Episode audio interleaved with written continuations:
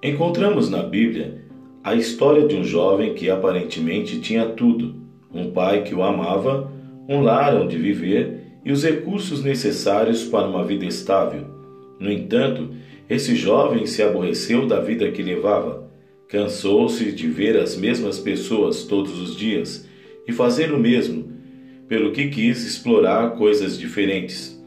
Tomou então a decisão de pedir ao pai a parte da sua herança, seus recursos, e saiu em busca do propósito.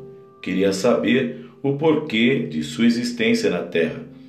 Desde o momento em que o filho pródigo saiu de sua casa, começou a transitar por um caminho desconhecido que o levou a uma província muito distante de sua casa.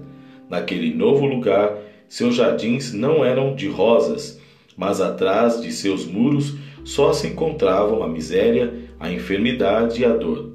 O apóstolo João fala de três miragens que cegam a muitas pessoas: os desejos da carne, os desejos dos olhos e a soberba da vida. Estes podem ser comparados a desertos disfarçados de oásis.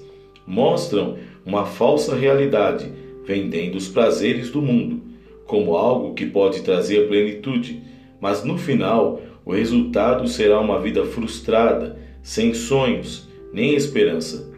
João dá a entender que estas características são marcas do mundo e o que elas trazem não procedem do Pai.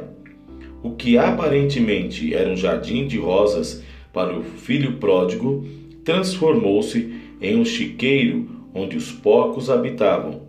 Salomão disse: há um caminho que ao homem parece direito, mas o fim dele é caminho de morte. Provérbios, capítulo 14, versículo 12.